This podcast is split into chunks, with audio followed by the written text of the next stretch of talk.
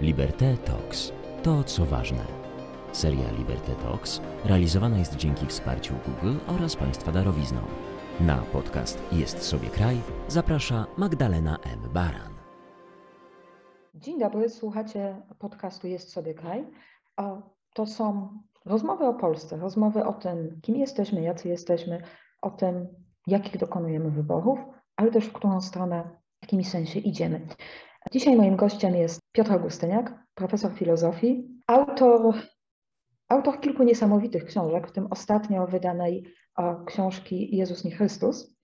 Książki, o której trochę porozmawiamy, ale ja też będę chciała, żebyśmy w tle mieli, Piotrze, twoje, twoje poprzednie książki, e, między innymi, między innymi Homo Polacusa. E, witam cię serdecznie. Dzień dobry Państwu. Cześć Magdaleno.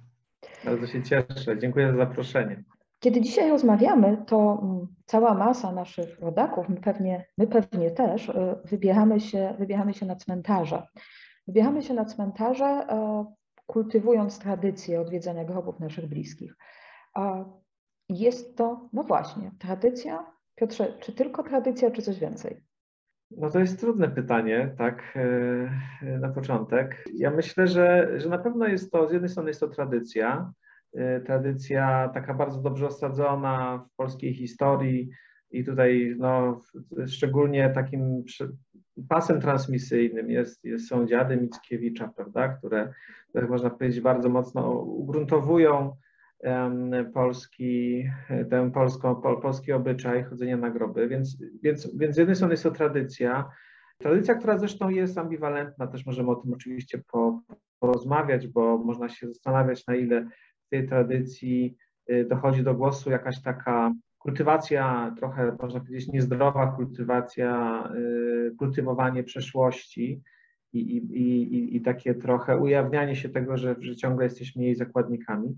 Więc to jest na pewno jedna strona. Druga strona no to jest, no to jest jakaś potrzeba w nas, która nie jest tylko chyba wyprodukowana przez i wtłoczona nam przez tę tradycję romantyczną, patriotyczną czy religijną, bo mi się wydaje, że tym dzisiaj to są y, współcześnie raczej święta o jakichś takich y, kontekstach bardziej religijnych.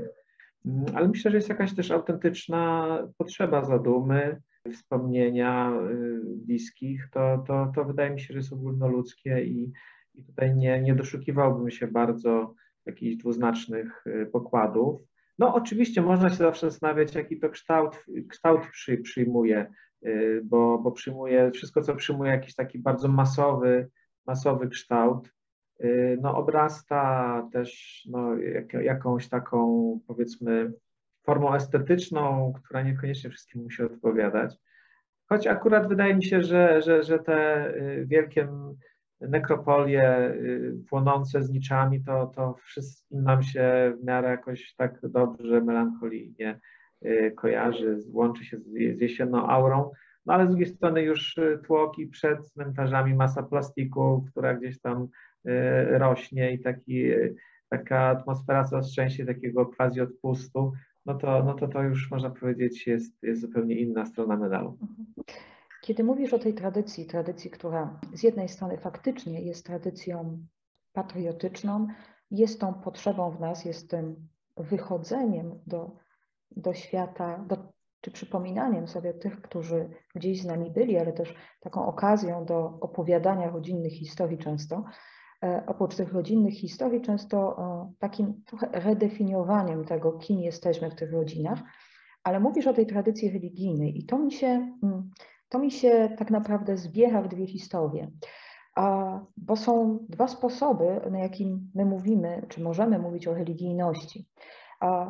Przecież Cyceron wywodził słowo religia od relegere. On pisał w taki sposób: Ci, którzy pilnie rozważyli i ponownie zebrali to, co dotyczy kultu bogów, nazywali się religijnymi. I to relegere, co jest bardzo istotne, przecież oznacza właśnie ponowne zebranie, rozważenie, odczytanie na nowo. I tu nie ma jakiegoś takiego sztywnego dogmatyzmu. To na nowo wydaje się kluczowe.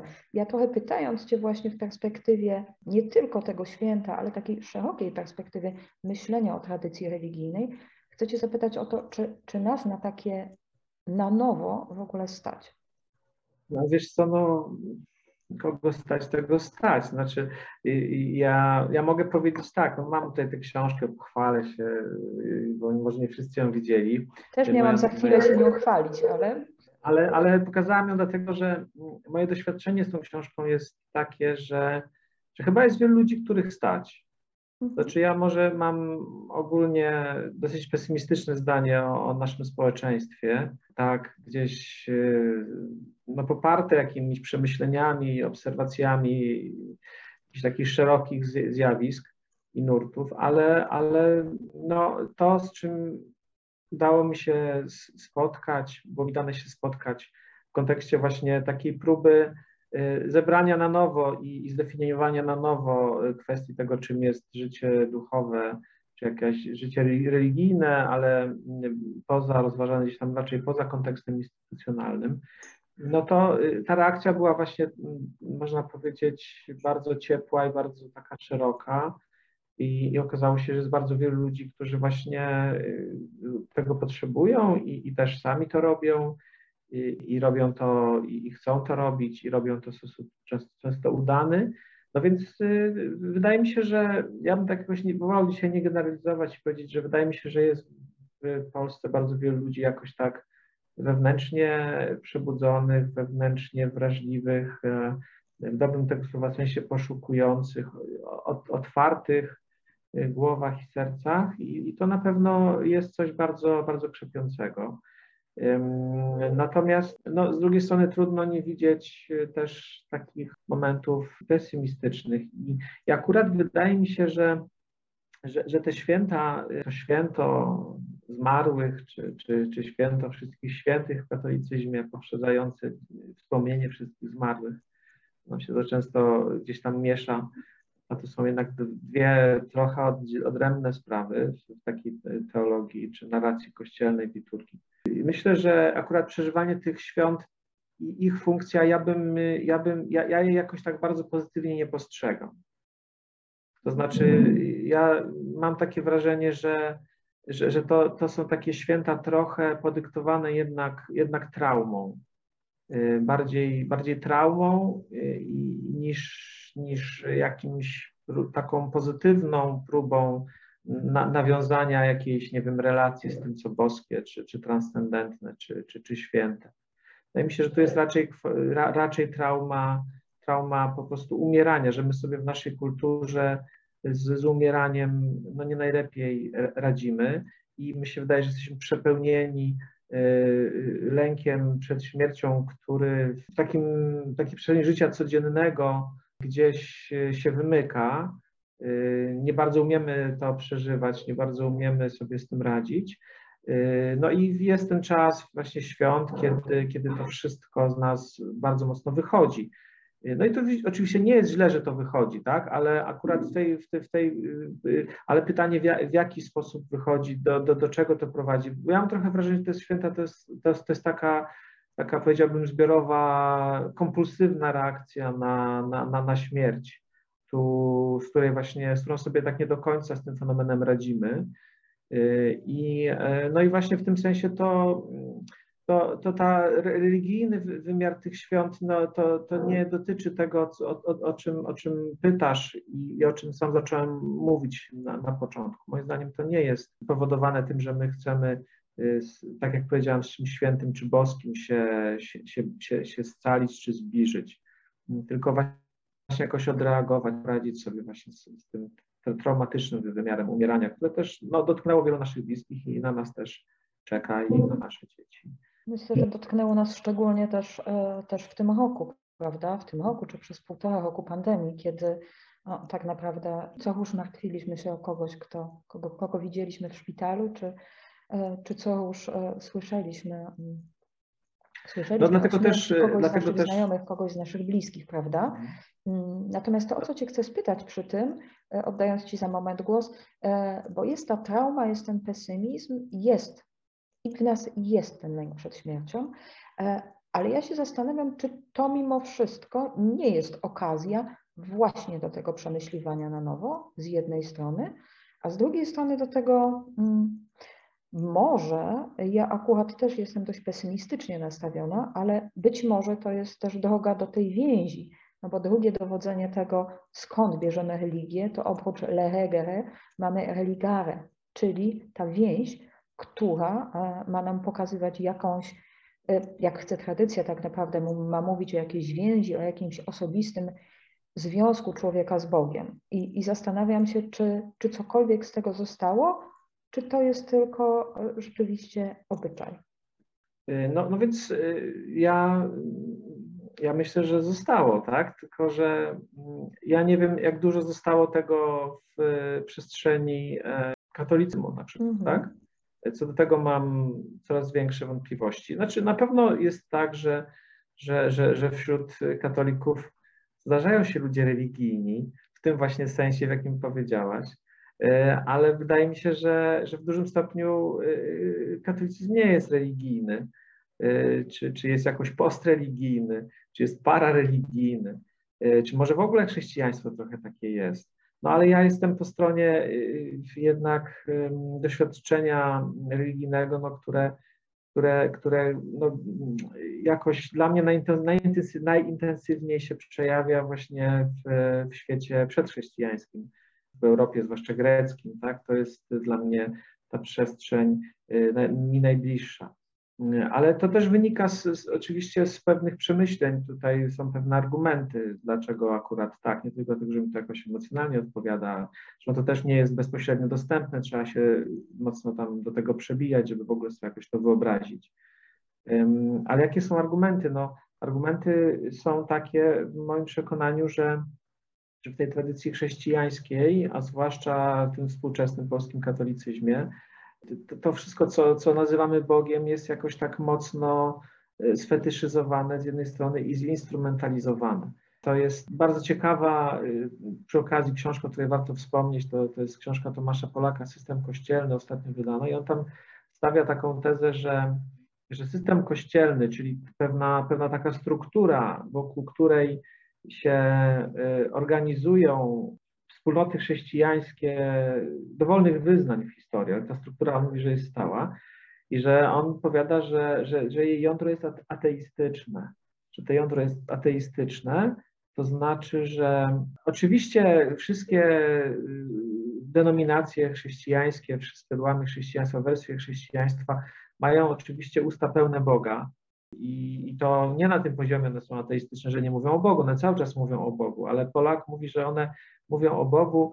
Ja rozumiem tę tezę tak, że one mówią o Bogu, który nie jest boski, to znaczy, y, że, że, w, tych, y, że w tej praktyce chrześcijańskiej tak naprawdę nie chodzi o, o jakąś fascynację czymś, co nas przekracza, co, co zwykle nazywamy Bogiem, czyli, czyli fascynacja transcendencją czy sakrum, y, taka, chciałbym powiedzieć, bezinteres, bezinteresowna, ja użyję tego słowa, które lubię, transowa, wyprowadzająca człowieka poza siebie, tylko że bardzo często, a w zasadzie z reguły, to jest wielbienie Boga, który jest tylko taką, taką podpórką, żeby straumatyzowany człowiek mógł sobie zapewnić zbawienie. Że, że, te, że to nie jest religia Boga, tylko religia mojego zbawienia. W tym sensie ona jest ateistyczna. Że, że to jest religia, która która służy temu, żeby ludzie, którzy w nią wchodzą, w jakiś sposób, nie wiem, poczuli się dobrze i bezpiecznie, nie tylko tu i teraz, ale można powiedzieć w jakimś takim fantazmatycznym e, horyzoncie wieczności, a Bóg jest tylko i wyłącznie jakimś narzędziem do tego. On jest tym, który nam daje zbawienie, który nam daje łaskę, nas podnosi i, i, i taka jest jego funkcja. W związku z tym tak naprawdę ta figura Boga jest, y, jest stopniu odarta z tego wszystkiego, co, co, co można by było utożsamić z sensem boskości, te, te, tego, co, co, co ma właśnie starożytne sakrum w sobie, y, właśnie jakiejś takiej, takiej przekraczającej, nieujarzmionej siły, która, która nas stwarza i niszczy, ale, ale, ale bez której, no, można powiedzieć, jesteśmy jacyś tacy wydrążeni. No więc, y, no więc ja mam takie wrażenie, że trochę już oderwałem się od Twojego pytania, za co przepraszam, ale że, że tutaj jest jakiś, jakiś problem i, i, w tych, i w tych świętach moim zdaniem znowu nie chodzi o, a czy w pewnym sensie to są bardzo ateistyczne święta, gdyby tak z tej perspektywy spojrzeć, tak? gdzie, gdzie właśnie jest jakaś, jakaś bozia i jakieś, jakieś, jakieś fantazja o życiu przyszłym, czyli że no, no on, on jest mori, Moria, tak, że nie, nie, nie, nie, nie, nie całkiem umrę, że jest coś dalej, że się znowu spotkam z tymi, którzy mi... To jest w gruncie rzeczy bardzo, bardzo jakieś takie pierwotne, ale, ale też moim zdaniem mało wzniosłe w tym sensie właśnie religii, która ma nawiązywać ponownie więź z transcendencją, z jakimś wymiarem, który nas przekracza. Ja w ogóle uważam, że, że, że, że właśnie religia y, to jest coś, tak jak ty, ty o nią pytasz, to jest coś takiego, co, co jest ważne tu i teraz, a to nie jest jakiś wehikuł, który, który ma nam jakby, nie wiem, zagospodarować nasze ręki na temat tego, co będzie po śmierci. Tak? Natomiast te święta są całe jakoś w, te, w tę stronę i, i, i, w tym sensie są jakoś dla mnie mało religijne. To dla mnie są nie tylko mało religijne, ale może nie tyle mało religijne, co te święta, e, co te święta dla mnie jednak są bardzo mocno pogańskie, bo przecież my nawiązujemy do tych wszystkich do tych wszystkich mitów, do tych wszystkich opowieści, wspomniałeś dziady, do tego, co, e, co tak naprawdę i w jaki sposób świętowali E, świętowali, czy w jaki sposób wierzyli w relacje ze światem, z tymi, którzy już odeszli, nasi, nasi przodkowie. Ale kiedy mówisz o tym, o tym wymiarze ateistycznym, o, oczywiście korci mnie, żeby, żeby, żeby, żeby ci przypomnieć to, to wielkie szukam Boga, szukam Boga, prawda? Czyli piękną opowieść z wiedzy radosnej Fryderyka Niczego o tym człowieku, który w jasny dzień z zapaloną latarnią wyszedł na rynek, E, krzycząc szukam Boga, szukam Boga i mm, który kończy mówiąc Bóg umarł, Bóg nie żyje, wszyscy jesteśmy Jego zabójcami, a kościoły okazują się być, e, okazują się być grobowcami Boga. I kiedy mówisz o tym, o tej religii, e, w jednym, w jednym z wywiadów, pamiętam, mówisz, tam jeszcze trochę za to przepraszając, że krzyż jest trochę talizmanem, krzyż jest trochę fetyszem, Mm, mnie się to kojarzy właśnie z tym martwym Bogiem w zimnym lub martwym kościele, to czy to nie jest, czy to nie jest ta droga, gdzie my tak naprawdę zaczynamy jakieś oczyszczenie? Kto zaczyna, ten zaczyna. To jest znowu to, jest znowu to prawda? To znaczy, y, y, ja bym nie, nie, trudno jest mówić o tym jakimś takim y, ogólnym trendzie, który jest w kulturze. Albo trudno mówić o nim z jakąś taką bardzo dużą nadzieją. No, i, ja wiem, że, że jesteśmy w liberalnym podcaście i tak dalej, taki liberalizmowi jest y, gdzieś tam przypisany jakiś tam przynajmniej umiarkowany optymizm antropologiczny, czyli że, że człowiek no, jakoś jest jednak z, natury nastawiony na rozwój i tak dalej. I, I, pewnie, I pewnie ja też, czy pewnie, ja, ja też jakoś jestem przywiązany do, do takiej myśli, e, ale z drugiej strony, y, no jak nie wiem, patrzymy na, na współczesny stan Y, świata, to ja nie bardzo widzę, żeby to był ten moment takiej, takiej pozytywnej zmiany, która, która się dzieje. To znaczy, że jakby mam takie, taką obawę, że, mm, że oczywiście z jednej strony y, to jest bardzo istotne, że byliśmy w stanie się wydobyć z takiej E, z takiej e, mocno opresyjnej, religijnej e, struktury naszego życia zbiorowego. Znaczy, nie mówię teraz tylko o Polsce, bo tutaj się do końca nie wydobyliśmy, ale mówię o zachodnim świecie. Tak?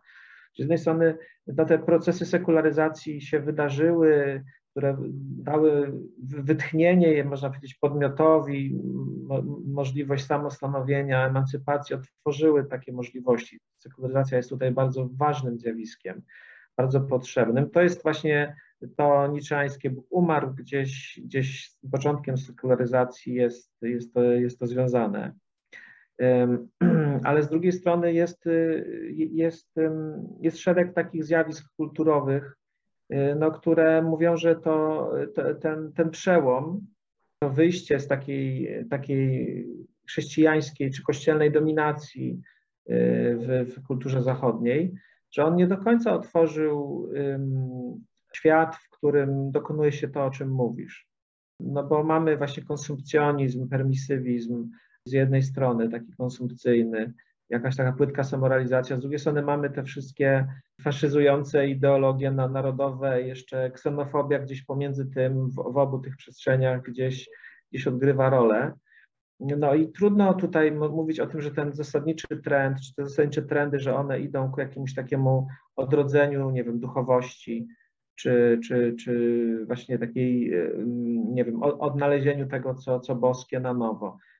Tutaj mam, mam, mam, mam poważne wątpliwości. Zresztą Nietzsche też trochę o tym mówi, że, że zabiliście Boga, i teraz pytanie, czy, czy, czy potraficie sobie zdać sprawę z tego, co się dokonało, jaka, jaka straszliwa katastrofa. Czy Nietzsche w dużym stopniu mówi, no człowiek zabił Boga po to, żeby sam stać się Bogiem dla siebie, prawda? To jest ta wizja ostatniego człowieka.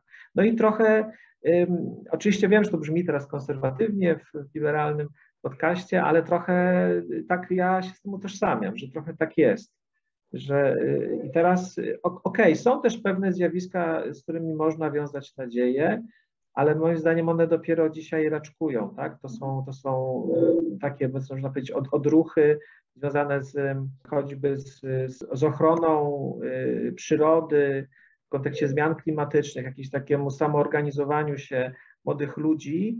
Ja, ja tutaj widziałbym pewną, pewną nadzieję na takie duchowe odrodzenie, ale, ale czy ono się dokona, czy, czy nie, to chyba jest za wcześnie, żeby jeszcze o tym mówić. Pamiętajmy, że ten człowiek niczego na koniec mówi, przyszedłem za wcześnie, prawda? Przyszedłem za wcześnie, a i my nawet e, zastanawiając się nad tym światem post-mortem Dei, czyli po śmierci Boga, tak naprawdę, no właśnie, idąc tym tropem, tak naprawdę możemy pytać nie jaka, ale o czym jest dzisiaj religia.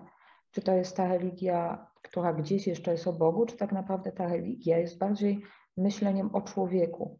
Ty mówisz o, o pewnych trendach i ja się absolutnie tu zgadzam, że one może nawet nie raczkują, ale dopiero kiełkują, ale kiedy patrzymy na, kiedy patrzymy nawet na młodych ludzi, kiedy patrzymy na, ja, ja, ja, ja gdzieś zostanę, zostanę w Polsce, na pytania, jakie oni zaczynają zadawać, to są to zupełnie inne pytania i to jest zupełnie inne myślenie o tej religii, o Kościele również, mówiąc wprost, o, o Kościele katolickim, niż zadawali sobie jeszcze, jeszcze 10 lat temu. Mm, gdzieś w tle oczywiście mi majaczy, majaczy to pytanie, to pytanie, czy to, to sformułowanie bardziej homo homini deus est, prawda, że to my coraz częściej przypominamy sobie to, o czym mówili mistrzowie podejrzeń, czy to Freud, czy to Feuerbach, czy to Nietzsche, czy nawet Marx, gdzie to człowiek stworzył sobie Boga na swoje podobieństwo. I być może właśnie w takiego Boga dzisiaj wierzymy.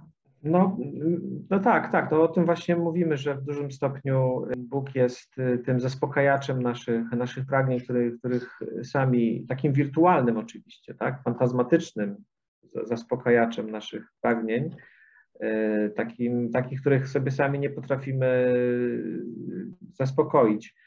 I to, to są właśnie te pragnienia związane z życiem wiecznym i wieczną szczęśliwością przede wszystkim, tak? Ale też może wybawieniem od, od zła, sami się nie umiemy wyzwolić od, od zła indywidualnego i społecznego, w związku z tym przyzywamy na, na pomoc boskie siły. No i tak dalej, i tak dalej. Wiele jest y, tych, tych potrzeb, które, które, które projektujemy w Boga, tak? No i, i, i co? No i tak, tak niestety jest. To jest też jakieś pewnie pewnie druga strona naszego, naszego antropocentryzmu, indywidualizmu. Ta, chrześcijaństwo nie jest w tym sensie antyindywidualistyczne w dużym stopniu. Ono, ono właśnie jest, jest nastawione na to, żeby, żeby zaspokajać rozbuchane pod, pod, potrzeby właśnie y, podmiotu albo wręcz je roz, roz, rozbuchuje. Y, no i tutaj mamy, cały czas mierzymy się z tego, konsekwen, z tego konsekwencjami, tak mi się wydaje. Y, no i to nie jest bardzo jakaś taka optymistyczna sytuacja.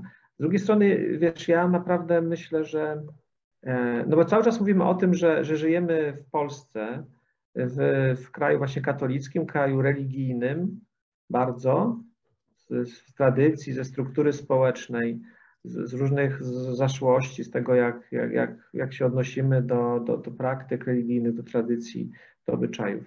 Więc e, o tym ciągle mówimy, ale z drugiej strony powiedzieliśmy sobie, że, że tego typu e, religijność jest w dużym stopniu, to jest pewien kłopot z tym słowem, że, że, że to nie spełnia w dużym stopniu kryteriów jakiejś autentycznej religijności, która byłaby próbą ponownego związania i, i, nawiązania więzi z tym, co jest jakoś takie, powiedzmy, nie wiem, naznaczone jakąś boskością, czyli czymś, co nas przekracza, czymś, co nas y, pociąga, czymś, co być może nas przeraża też, ale, ale z, czymś, czymś, z czymś większym, w czym uczestniczymy. Że to właśnie nie jest dokładnie to samo. I, i wydaje mi się, że y, dzisiaj jesteśmy w takiej sytuacji, w której bardzo wielu ludzi właśnie porzuca tę, no muszę tak powiedzieć, parareligijność, nie chcę powiedzieć pseudoreligijność, ale parareligijność, jaką, jaką oferuje Kościół, który w gruncie rzeczy no, jest właśnie takim miejscem skupiania się na sobie, y, a jednocześnie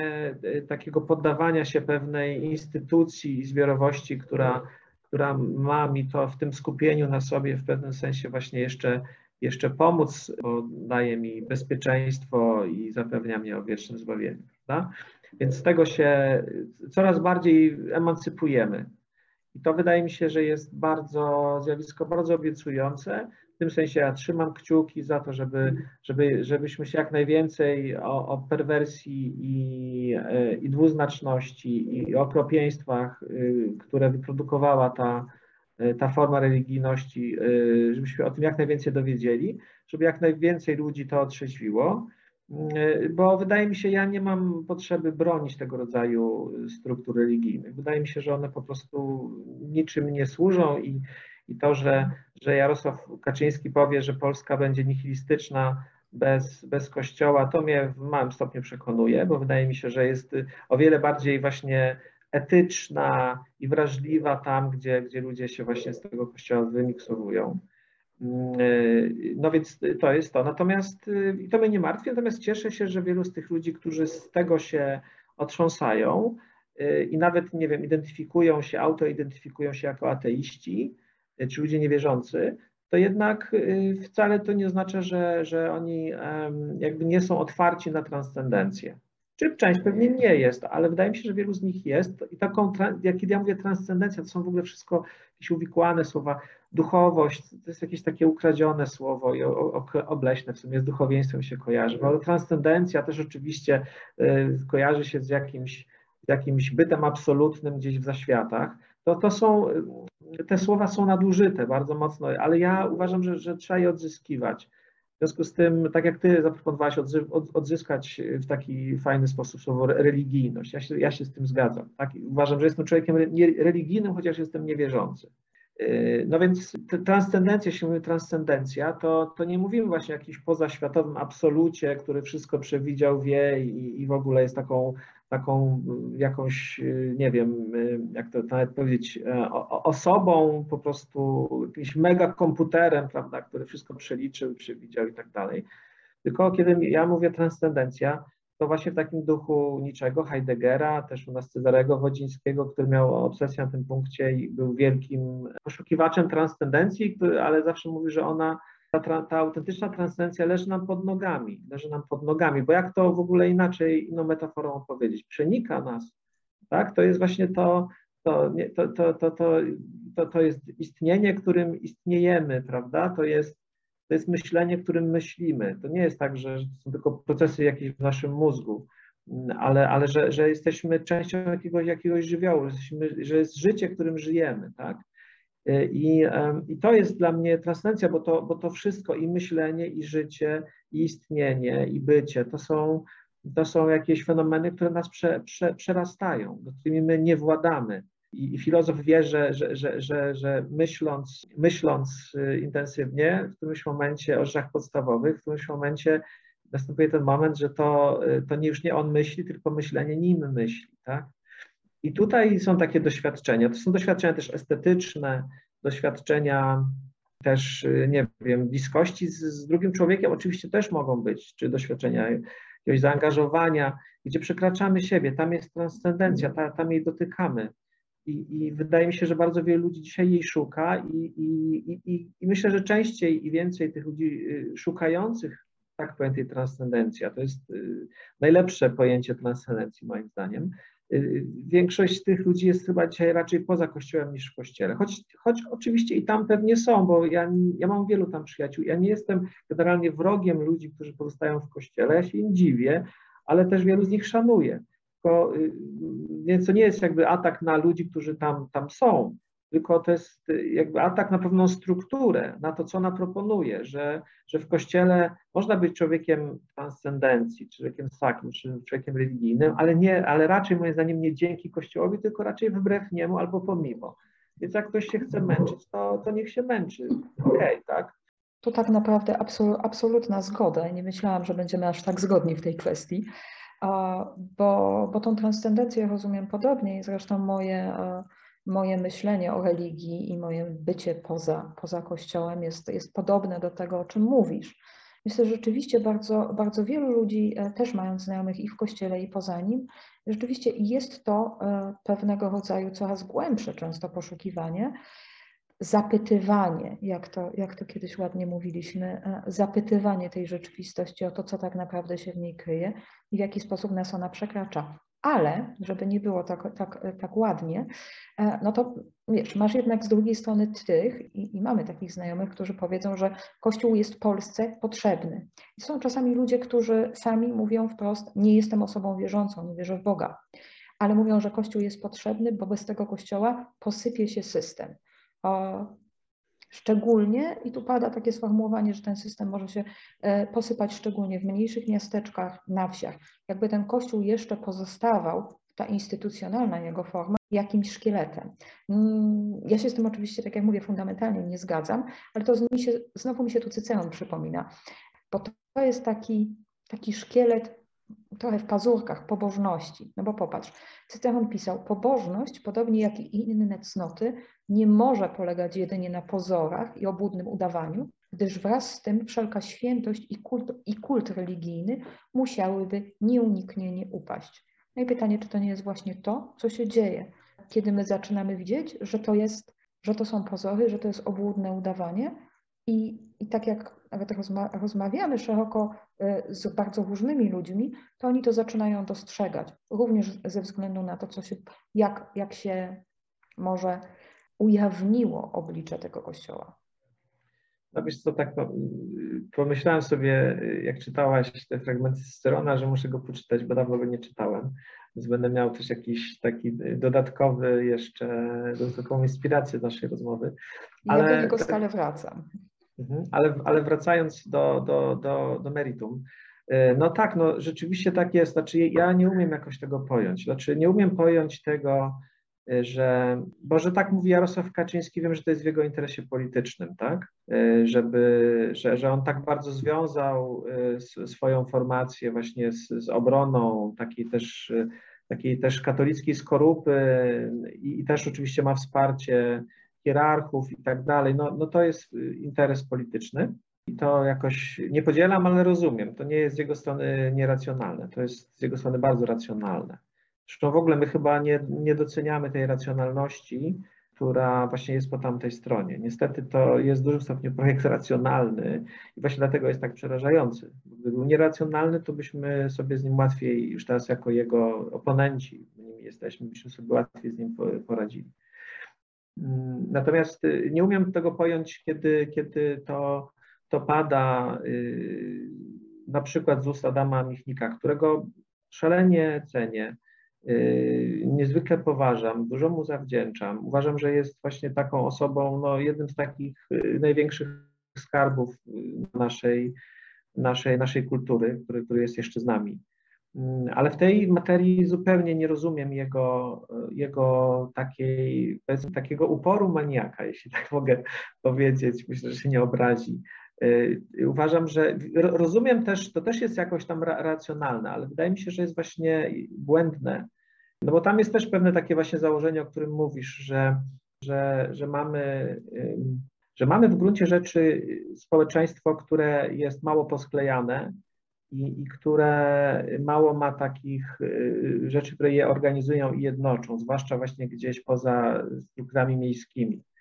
Y, I że tam właśnie Kościół pełni taką, taką funkcję, y, że się ludzie spotykają, że jakieś tam elementy nauczania moralnego są przekazywane z ambon, ale z drugiej strony, ile jest przekazywanych rzeczy niemoralnych z tych ambon, prawda? I, i było i jest, i i, I, też bardzo cieszę się, że, że Wojtek Smarzowski to tak w, w, tym nowym weselu tak fajnie pokazał, sugestywnie i nie owijając w bawełnę. No więc y, wydaje mi się, że, że, że, że, że, to jest nawet jakaś idealizacja roli tego kościoła ze strony tych właśnie y, y, części też, też powiedzmy liberalnych elit, czy, czy, czy tych demokratycznych elit, prawda, które mówią o tym, że no właśnie jednak, jednak kościoła tutaj nie należy ruszać. Myślę, że u części z, z, tych osób, no niestety to trzeba też psychologicznie na to spojrzeć. To akurat Adama Michnika nie dotyczy, bo jest człowiekiem niewierzącym, tak? E, ale, ale wielu innych, no to, to też na pewno są różnego rodzaju formy uwikłania na zasadzie tabu, jakiegoś poczucia winy, jakiegoś szantażu emocjonalnego, tak? Jak ktoś się identyfikuje jako wierzący i, i no kiedy opowiem Ci taki, Państwu taki, taką anegdotę, autentyczne wydarzenie, że kiedyś byłem na spotkaniu Tygodnika Powszechnego w, w, w jednym z, z, z, dużych miast na południu Polski, już nie będę mówił gdzie, południowo-wschodniej Polski i e, rozmawialiśmy tam o mojej książce o Wyspiańskim, e, burzeniu, pod tytułem Burzenie Polskiego Kościoła. Książka nie dotyczy w pierwszej rzędzie katolicyzmu, tylko pewnej takiej właśnie kościelno, czyli takiej, takiej, takiej, takiej zamkniętej struktury polskiego życia społecznego, w tym sensie ko, ko, kościoła. Ale, ale uczestnicy, jako, to był, jako że był to klub tygodnika powszechnego i był właśnie moment kiedy te wszystkie afery y, pedofilskie zaczęły wychodzić, więc rozmowa się przerodziła w rozmowę o kościele katolickim w Polsce. No i potem w kuluarach y, uczestnicy tego spotkania, wstrząśnięci tym, co się dzieje i pełni złości na Kościół, że nic z tym przez lata nie robił, że ukrywał i tak dalej, no i nadal to robi, dużym stopniu. No, mówią mi, ale ja mówię, no co mamy zrobić? Mówię, no to przestańcie chodzić do kościoła po prostu, zastrajkujcie. Zastrajkujcie. Ja wiem, że jesteście wierzący, ale wydaje mi się, że możecie zastrajkować. I oni, ja z jednej strony miałem wrażenie, że ktoś za, zaintrygował, ale jak to przecież my, my mielibyśmy Pana Jezusa nie przyjmować, ale co z naszym zbawieniem? Nie? I, to, I to jest właśnie to, że, że i to jest y, bardzo tak dosadnie i obrazowo, ale moim zdaniem to jest to, co trapi część tych elit, no, że oni naprawdę też sobie nie, nie, nie wyobrażają własnego życia bez tego, nie, nie umieją, mają jakieś totalne, są tutaj po, po, yy, powikłani, tak? W związku z tym no, utrzymują tego wampira, jakim jest dzisiaj Kościół instytucjonalny w Polsce, utrzymują go i legitymizują go jako jako właśnie ważny element y, uetyczniania polskiego i, socjalizacji po, polskiej prowincji. A jakie to jest też z drugiej strony paternalistyczne, nie? Znaczy jakby, że to jest takie trochę wyobrażenie o, o prowincji z, z, z, nie wiem, z, z jakichś warszawskich, można powiedzieć, kawiarni czy, mm, czy gabinetów. Yy, Okej, okay, też, też z drugiej strony mnie, mnie też w dużym stopniu przeraża polskie społeczeństwo wie, wiemy o tych wszystkich rzeczach z przeszłości, prawda? I wiemy, że tak ksenofobia, antysemityzm, wiele, wiele rzeczy jest takich, które gdzieś głęboko, myślę, tkwią w naszym społeczeństwie, tak? No ale, ale czy naprawdę y, Kościół y, cokolwiek zrobił z tym, żeby, żeby, żeby z nas to wyplenić, żeby pomóc temu społeczeństwu z tego wyjść? Czy, czy coś zrobił? No ja wiem, że zrobił dużo tygodni powszechnych i znak, ale Kościół w jego masie krytycznej, tak?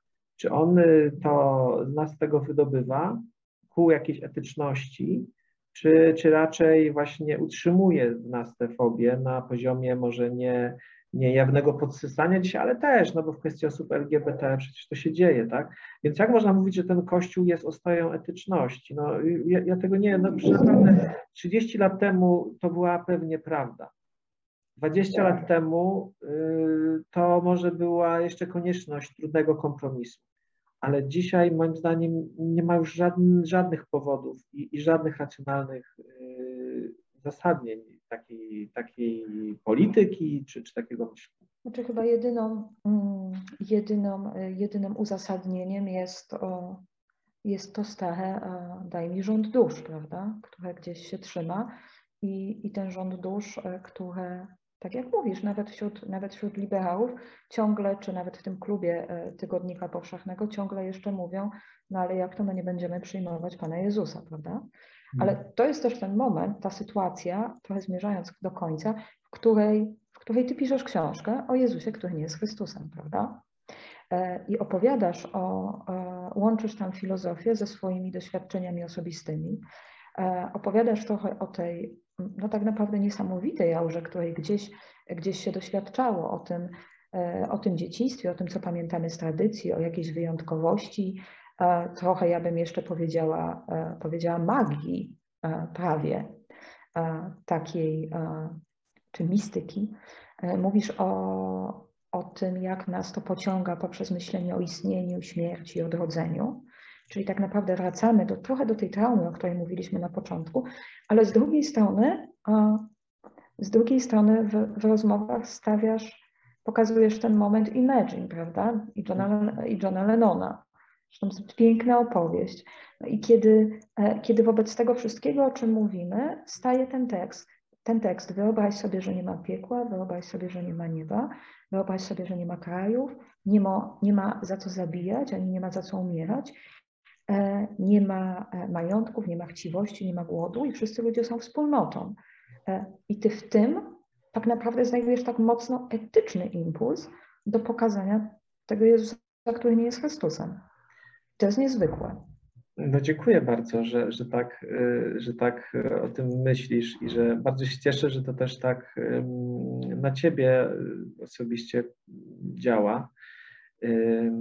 No jesteśmy, myślę, złożeni z bardzo wielu różnych, y, różnych y, doświadczeń, prawda? I, I ja próbowałem tylko pokazać, że z jednej strony mówiąc o, o Lenonie, zaczynając tę opowieść o Lenonie, znaczy ja, ja po prostu to rzeczywiście tak było, że, że, że na Lenona jako myśliciela czy wizjonera no, zwróciłem uwagę dosyć późno w moim życiu.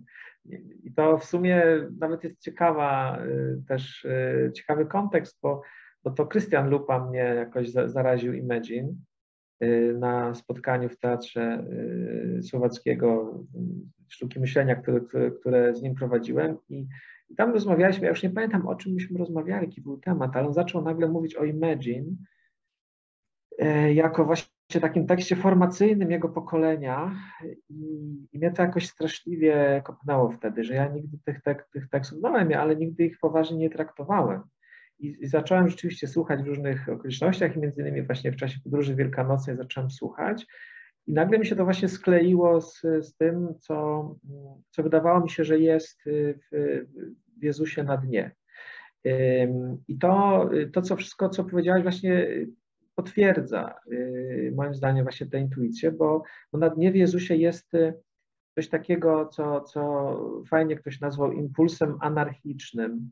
Impulsem anarchicznym. To nie, nie, nie w tym sensie, że Jezus był anarchistą czy pacyfistą, w sensie jakiegoś wyboru politycznego, czy, czy, czy społecznego, to trudno tutaj jasno coś powiedzieć. Politycznego pewnie nie, bo, bo raczej szanował władzę, która jest i wzywał tego, żeby ją szanować i specjalnie nie miał takich rewolucyjnych, właśnie anarchistyczno-rewolucyjnych inklinacji. Natomiast on był anarchiczny w sensie jego wewnętrznej jakiejś konstytucji wrażliwości, właśnie tego stosunku do, do transcendencji.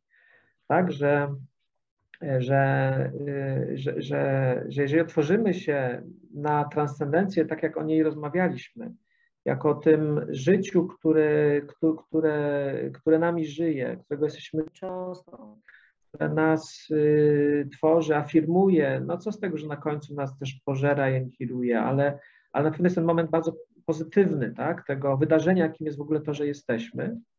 E, to jak się tak na to otworzy, a moim zdaniem Jezus był właśnie na to otwarty, kiedy mówił o Ojcu, to moim zdaniem właśnie miał coś takiego na myśli, o takim bardzo intymnym związku z, z Bogiem jako Ojcem, to, to, to, to miał właśnie na myśli. E, to wydaje mi się, że, że, że jak ma się takie doświadczenie, to wszystkie te kwestie związane właśnie z wizją nieba, piekła, z, z nacjonalizmem, z różnymi podziałami, hierarchiami pomiędzy ludźmi. To wszystko y, po prostu się ro, ro, rozpada. Czy że ktoś, kto jest prawdziwy, naprawdę człowiekiem transcendencji y, i boskości y, i tego doświadczenia, to po prostu nie może trwać w takich skostniałych strukturach, które dzielą, które dzielą. I, I ja tam pokazuję w tej książce, jak bardzo Jezus jest antypaternalistyczny czy antypatriarchalny, jak bardzo jest antyhierarchiczny, jak bardzo jest antyfamiliarny w sensie jakiejś takiej familiarności, która jest, jest formą opresyjnej rodziny, która, która właśnie anektuje człowieka tak, i formatuje. To, to wszystko w tym Jezusie właśnie jest, jak w soczewce widać, nie? w tym sensie to jest taki ten anarchiczny impuls, on, on moim zdaniem jest ponadczasowy i warto do niego nawiązywać. Można do niego nawiązywać słuchając Lenona, ale można też czytając Ewangelię tego szukać, tylko trzeba umiejętnie je czytać. No ja chciałem tym, którzy mają ochotę właśnie na, na, te, na, na to, żeby, żeby w Ewangeliach i w Jezusie dotykać tego impulsu wyzwalającego, no to chciałem dać pewne wskazówki, jak to, jak to robić. Wielu ludzi chce, mimo tego, że nie są w kościele, chce tą osobą się jakoś konfrontować, bo właśnie czuje w nim y, ten, y, ten potencjał anarchiczny. Natomiast problem polega na tym, że, że, że kościelność, ona, y, ona ten impuls anarchiczny jakoś zachowuje, no bo słyszymy teksty Ewangelii w kościele i tam jest, czasem jest słowo nikogo nie nazywajcie miejsc i, i, i pluje na, na faryzeuszy, którzy, którzy jak ulał po prostu są odzwierciedleniem dzisiejszych biskupów, czy pierwowzorem, prawda, czy, czy hierarchów. Więc to w kościele można usłyszeć, kościół to gdzieś przechowuje, ale natychmiast, można powiedzieć, nakłada na to czapę hierarchii, jest taką perwersyjną strukturą. Dlatego, dlatego żeby żyć tym impulsem tak naprawdę, no to, no to trzeba właśnie z tej czapy kościelności się, się wydobywać. To jest trochę też ta, ta czapa kościelności, która, która nam w jakiś sposób każe myśleć, żeby, że, że gdyby ten Jezus przyszedł dzisiaj, no właśnie, czy albo, byłby, albo zostałby ponownie ukrzyżowany, albo wygnany, albo nie wpuścilibyśmy go, tak jak, tak jak nie wpuszczamy przecież uchodźców. No, ale, ale myślę, że myślę, że może gwiazdą roka. Może, może byłby gwiazdą roka, to, to, to e, prawda, albo... takie, takie próby też gdzieś były. Natomiast myślę, że to jest, e, że to tak na koniec, e, że bardzo ważne jest to, żebyśmy, żebyśmy rzeczywiście uczyli się, uczyli się żyć tą transcendencją i, jej, i ją odkrywać właśnie w takim, w takim życiu, po które czasami się trzeba w jakimś sensie schylić, a czasami e, trzeba, trzeba mu otworzyć drzwi. E, I tak naprawdę bardzo Ci dziękuję Piotrze za tę rozmowę. E, dziękuję Państwu, że byliście. Moim gościem był dzisiaj profesor Piotr Augustyniak. Dziękuję bardzo Magdalena za zaproszenie, za bardzo inspirującą rozmowę i Państwu też dziękuję za uwagę i życzę mimo wszystko wesołych świąt. Dziękujemy, dziękuję, że byliście Państwo z nami. Raz jeszcze dzięki Piotrze i do usłyszenia za dwa tygodnie.